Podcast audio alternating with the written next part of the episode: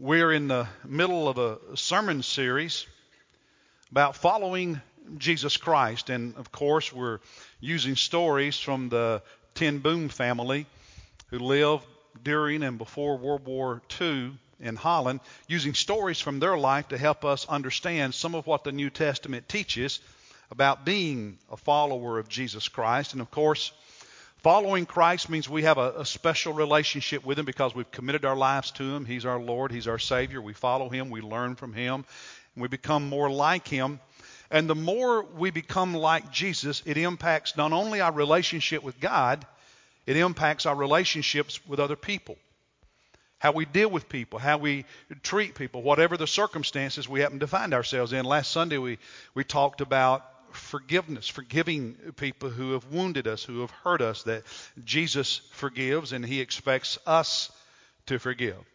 But following Jesus affects how we are in relationship with people in so many ways. I want you to think about Jesus for just a moment. You, you remember when Jesus was arrested in the Garden of Gethsemane?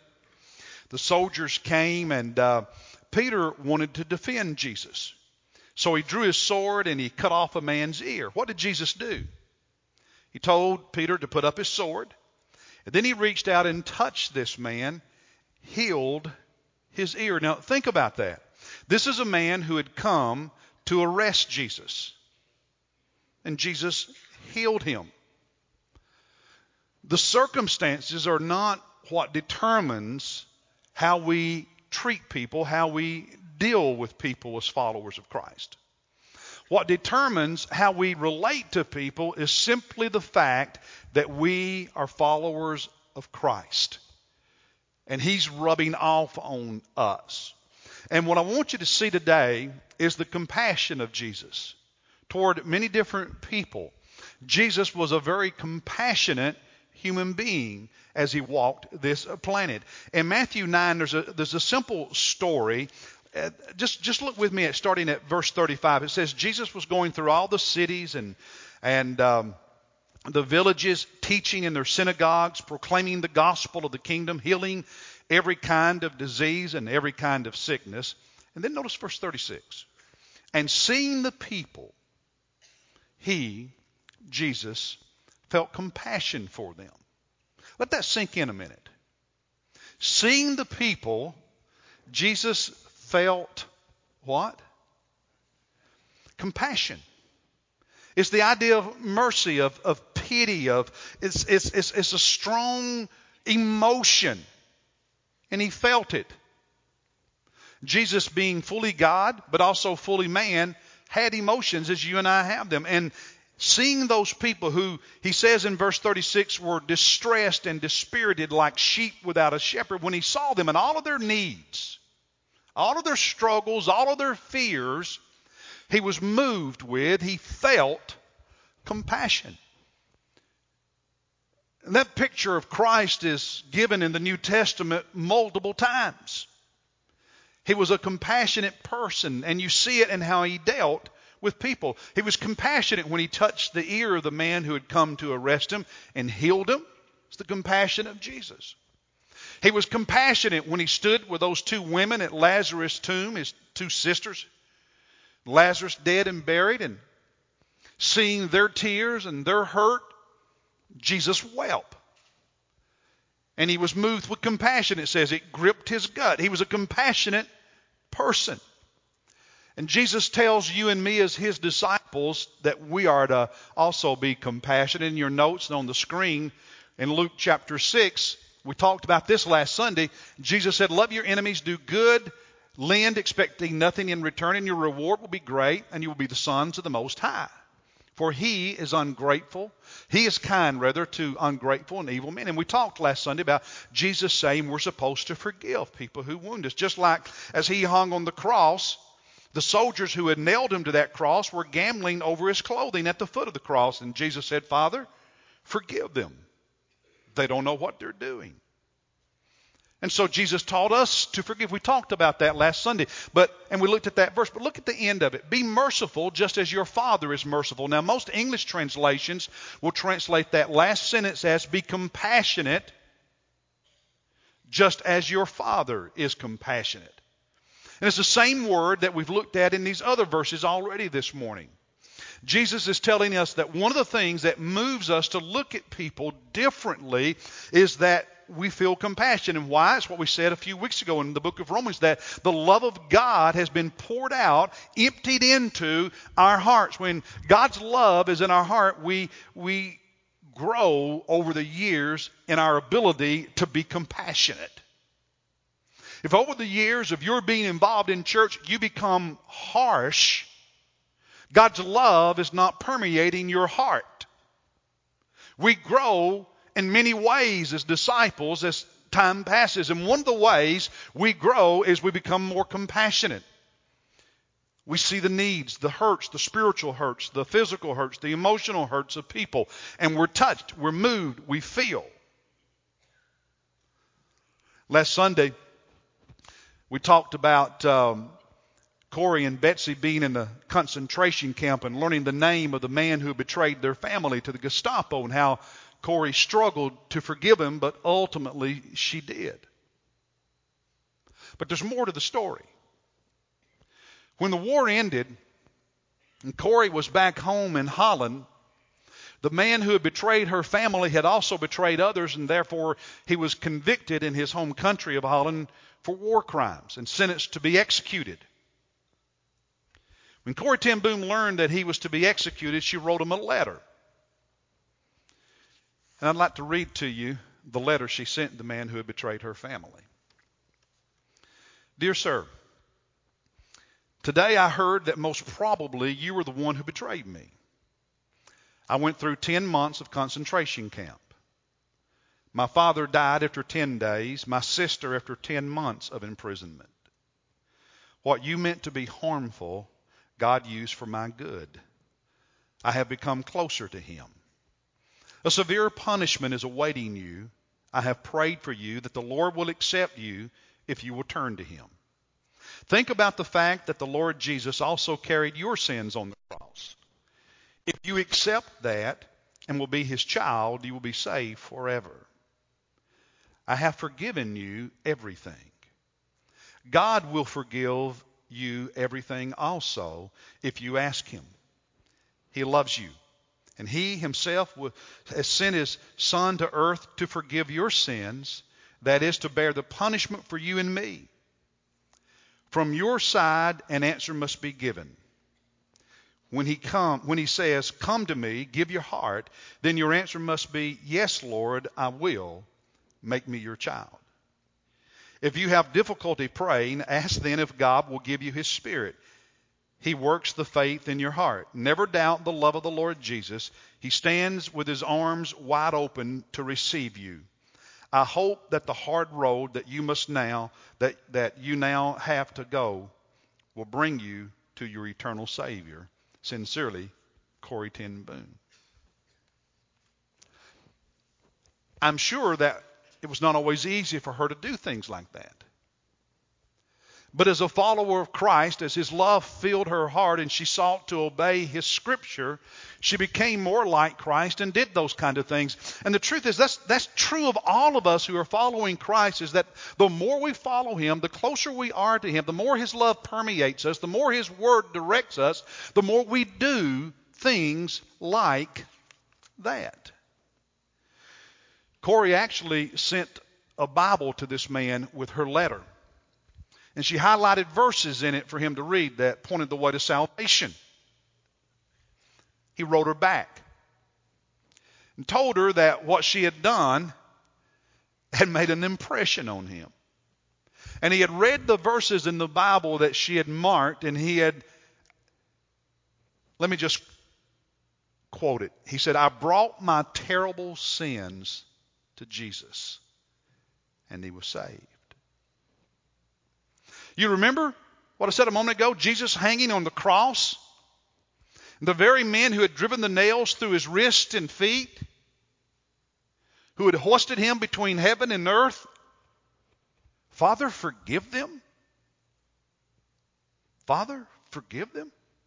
You remember as Jesus hung on that cross, two thieves crucified with him on either side, to one of them who repented of his sin Jesus looked at him as he was dying and said, Today you will be with me in paradise.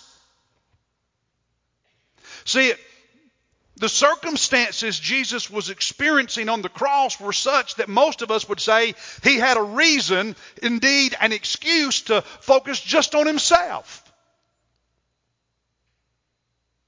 But in the midst of his own suffering, Jesus was still able to feel compassion for others. And what you and I, as his followers, need to learn, and it's not always an easy lesson, but we need to learn it, is that circumstances don't dictate who we are.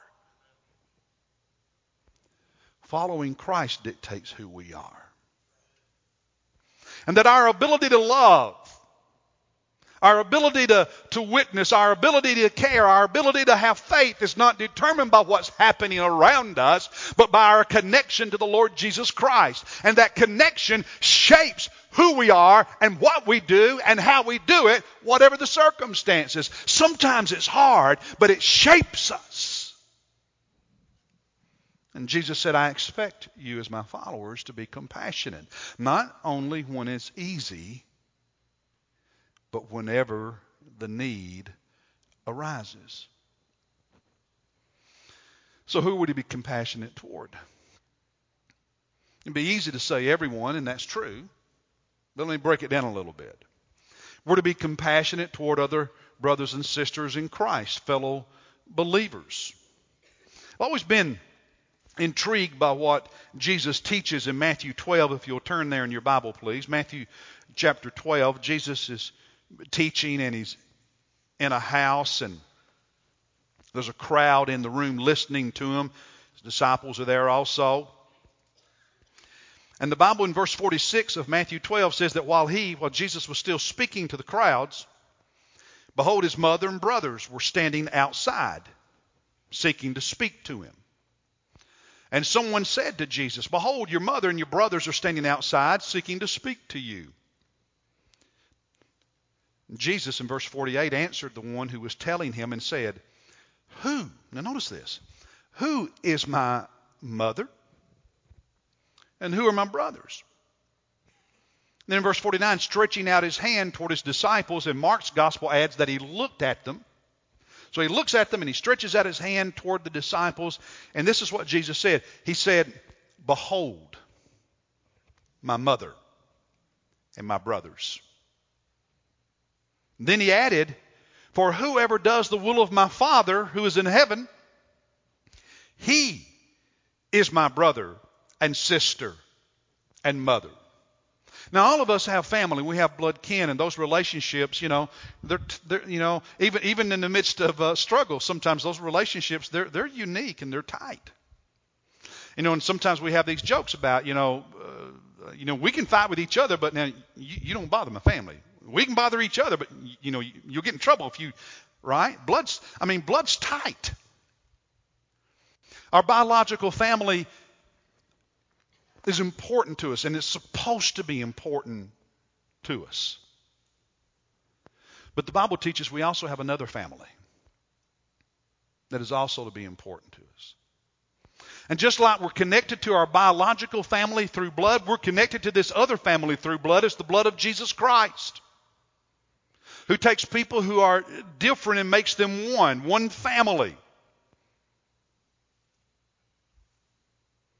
Blood kin, blood relation, to the shed blood of Christ. When you look at other believers, other followers of Christ, they're your blood kin, Jesus says. And just like your biological family has good and bad, if you will, so does your Christian family, your church family, your fellow believers. We have our good moments and our bad moments, our joys and our sorrows. There are times we frustrate one another and have to forgive one another. Times we need each other and times they need us.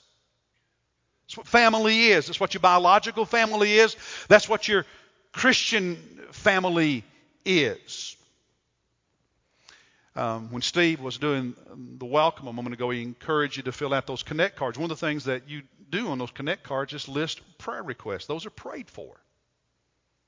Sunday school classes, most of the Sunday school classes around here every week send out, you know, a prayer list. People share prayer requests during the Sunday school and and uh, there's small groups and stuff, and those are communicated to everybody in the group. I, I get several of those, and and so people are praying for one another because they're in a relationship with one another through Sunday school and small groups. Those prayer requests that you put on the, the connect cards go into our prayer room, and the pastors look at some of those, and we pray for them. Um, Sue Lewis over here was telling me a couple of weeks ago about uh, years ago when we were still downtown being in the prayer room. And, and one of those uh, prayer requests from the Connect cards that you fill out every Sunday was there. And been uh, prayer requests put on there by some of you remember Betty Walton, who back in the 90s was was one of our custodians downtown and cooked on Wednesday nights, helped us with the dinners and stuff. And she had put a prayer request on there uh, for her daughter, Laquana, who was 11 years old and couldn't read and was struggling in school and had just been kind of promoted grade to grade. And she was asking for someone to, for them to pray, for, for us to pray that someone would help her daughter learn to read. And Sue felt compelled to do so. And she started meeting weekly with Laquana for five years, helping her learn to read. And she did learn to read and started making A's too in school. But one of the things Sue said she did to help those that she was tutoring to stay interested was she would write short stories about them. And a bunch of those stories ended up in a drawer and eventually became this book that uh, that uh, she's written. And, and, those of you who are interested, you'll later this month have an opportunity to hear her read some of this at, a, at an event she'll be hosting and a book signing and all of that. And, and here's the point I want you to get out of all of that is that sometimes when we pray for each other, we're doing more than just praying. That, that God moves, whether it's on us or others, He, he moves people to, to, to do stuff that makes a difference in those lives. And that's what compassion does. But here's the other thing.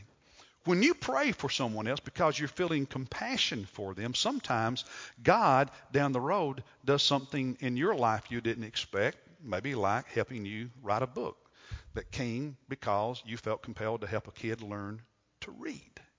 You just never know. God, when He answers our prayers, a lot of times answers them on many levels and in ways that we, we have no way of anticipating.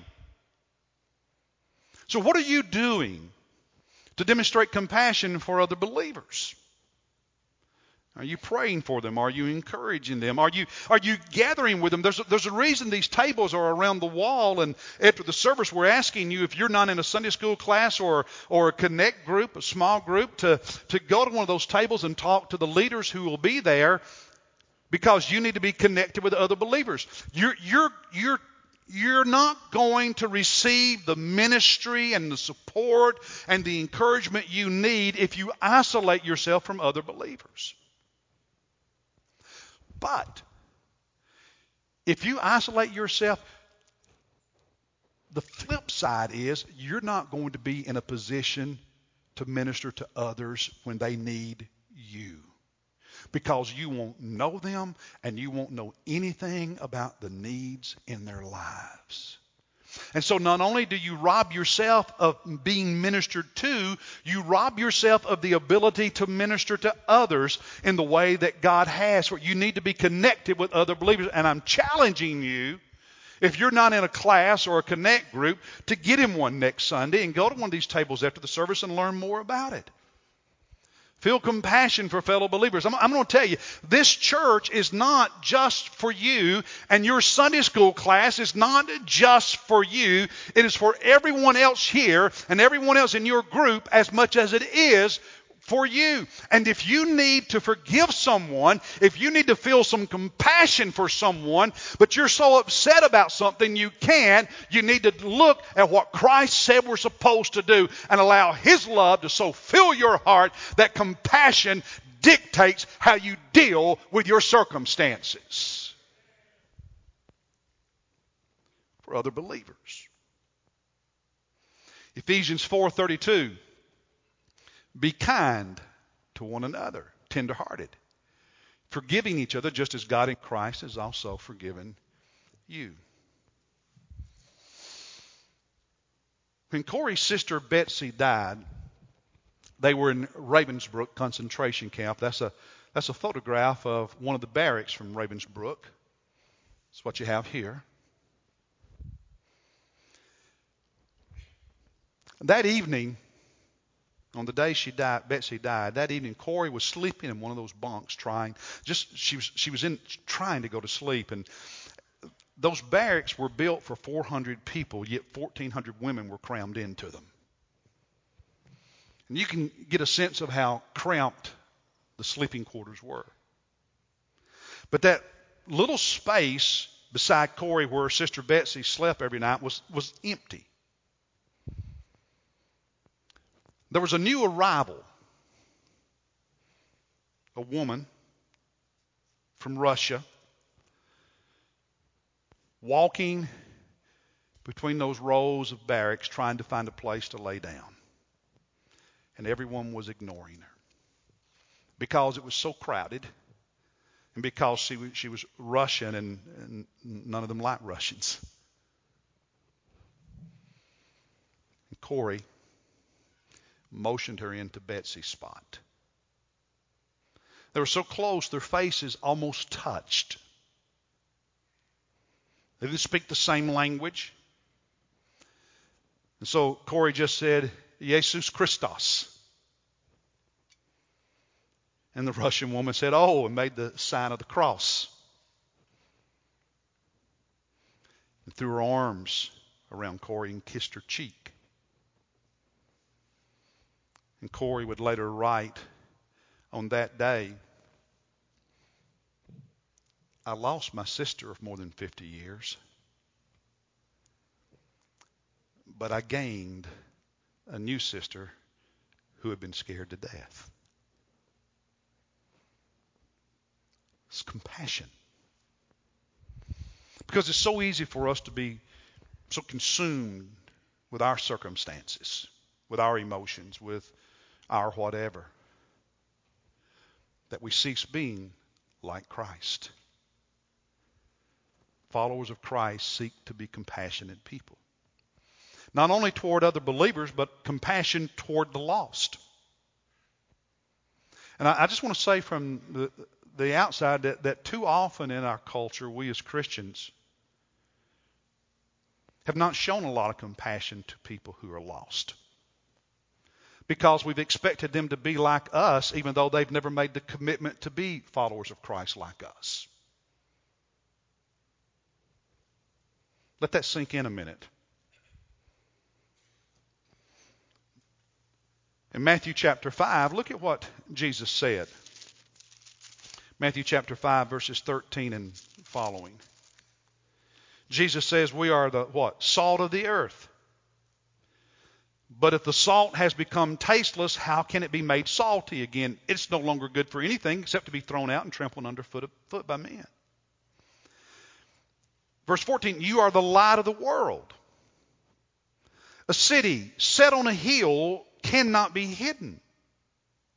Nor does anyone light a lamp and put it under a basket, but on the lampstand, and it gives light to all who are in the house. Let your light, he says, shine before men in such a way that they may see your good works and glorify your Father who is in heaven. Salt makes food taste better. It's not only a preservative, it's a taste enhancer. But it doesn't make anything taste better while it's in the salt shaker. It's got to be put on the meat or whatever.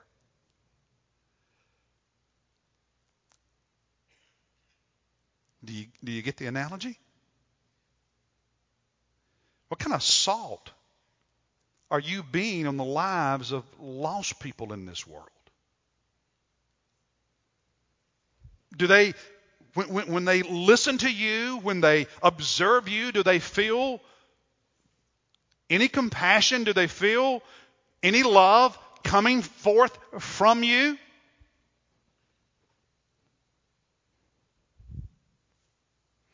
The first four months of um, Corrie and Betsy's imprisonment was in um, a federal prison the Nazis had turned into a camp in Holland. And for several weeks, multiple times, Corrie was interrogated by a Nazi officer. During their first session, she quoted some scripture and made some comments that apparently made an impression on him. And all of their follow up sessions, there was no more interrogation. It was just him talking with her about life and God and spiritual things. As he confessed to her, his life was miserable, and he himself, now get this, he's a Nazi officer interrogating her in a camp, and he says to her, I feel like a prisoner in this place that I have no choice to, but to do what I'm doing. And talked about how he was so afraid for his family back in Germany because this is now 1945 and the Allies are dropping bombs all over Germany. And he fears for his family's life. Well, he never accepts Christ during those visits. Years later, after the war was over, Corrie ten Boom was in Germany and she actually met this Nazi officer. And she asked him if he had ever committed his life to Christ. He said no. So, standing there on the streets, she shared the gospel with him. After which he prayed and received Jesus Christ as his Lord and Savior. You mean compassion for a Nazi guard who's interrogating you while you're in prison? You want me to have compassion for that neighbor whose lifestyle I don't approve of? Yes. You want me to have compassion for that person at work who acts like a jerk? Yes. Because that's what Jesus wants from us. Sin blinds people. It hardens their heart and destroys their values. And sometimes we hurt, we suffer because of what sin does in their lives. But that doesn't determine whether or not we have love and compassion for those who are lost. Look at what Jesus said in, in, in, Matthew chapter 10. I think this is especially appropriate for the ten Boom family. Matthew chapter 10, verses 26 and uh, 27. Jesus has just told his disciples that they will be persecuted as he was persecuted. And in verse 26, he said, Therefore, do not fear them. Don't fear those who, who because of your faith in Christ, make life hard on you. Do not fear them.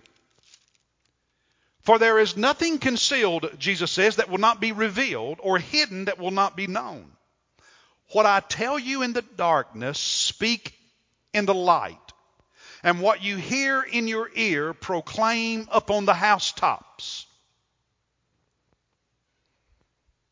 This, this world is a place of darkness, and every word I hear from Christ, I hear it in a world of darkness, and I need to share it because it brings light to this world.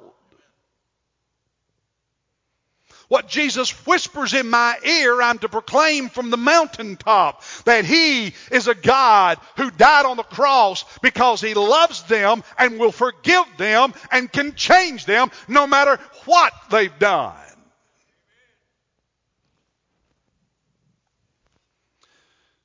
And Jesus said, Don't fear them. In verse 28, do not fear those who kill the body that Gestapo officer had the authority to have Corrie ten Boom executed. And here she is talking to him about Jesus. Do not fear those who kill the body, but are unable to kill the soul. Rather, fear him who is able to destroy both soul and body in hell. Our reverence for God should always be larger than our fear of any person. Did you catch that?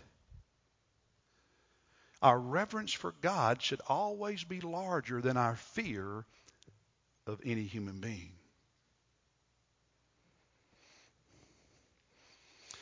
Three days after Betsy died in Ravensbrück, Corrie was standing with all the other women outside in the December cold for roll call. And to torture the prisoners, the Nazis often made roll call last two, three, four, five hours, where they had to stand at attention in whatever weather they had that day. And early in the roll call, over the loudspeaker, Corrie heard her name, and it caught her off guard because she was so used to being called by number. Corrie ten Boom, come forward. She came forward and they told her to stand over there. And in time, there was another young girl standing behind her, scared to death, and they were wondering what was going on. And Corrie thought, this is the day. The gas chamber. She stood there at attention with that scared young girl behind her for three hours as roll call continued. And Corrie prayed. Now listen to this. Lord, this is perhaps the last chance I will have to bring someone to you before I arrive in heaven. Use me, Lord, and give me all the love and wisdom I need. And so Corrie started quietly talking to the young girl behind her named Tiny. And as other nearby prisoners listened, she shared the gospel with Tiny. And Tiny gave her heart to Jesus. Corrie was not sent to the gas chambers. That was actually the day she learned she was going to be released. About a week later, she was standing at the front gate of Ravensbrück ready to walk out, a free woman. And another prisoner came by, came close enough that she could whisper so Corrie could hear her. And she said to Corrie this morning, Tiny died in the chambers.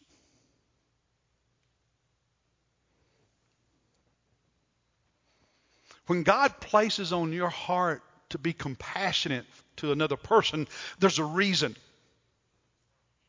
When, when God prompts you and me to invite someone to church, He prompts us to pray for someone who's lost. He prompts us to, to share the story of Jesus with someone who's lost. He prompts us to share our story, our testimony with someone who's lost. There's a reason because God always knows more than I know and more than you know. And because we follow Him, when he says step here, we step there. When he says step here, you step here. When he says do this, you do this. When he says do that, you do that. You follow him.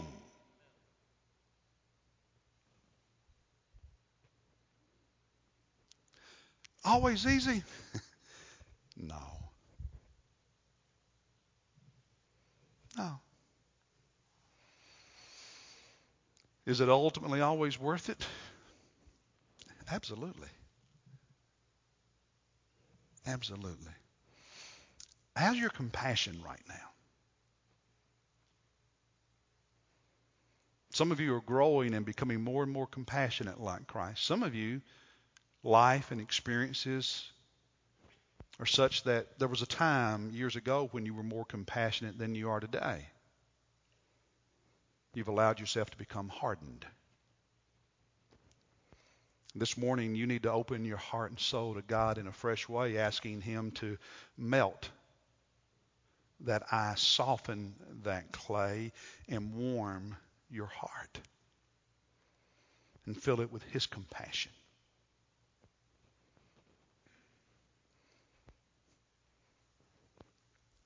And remember, your heart won't stay right if you don't train yourself to think right.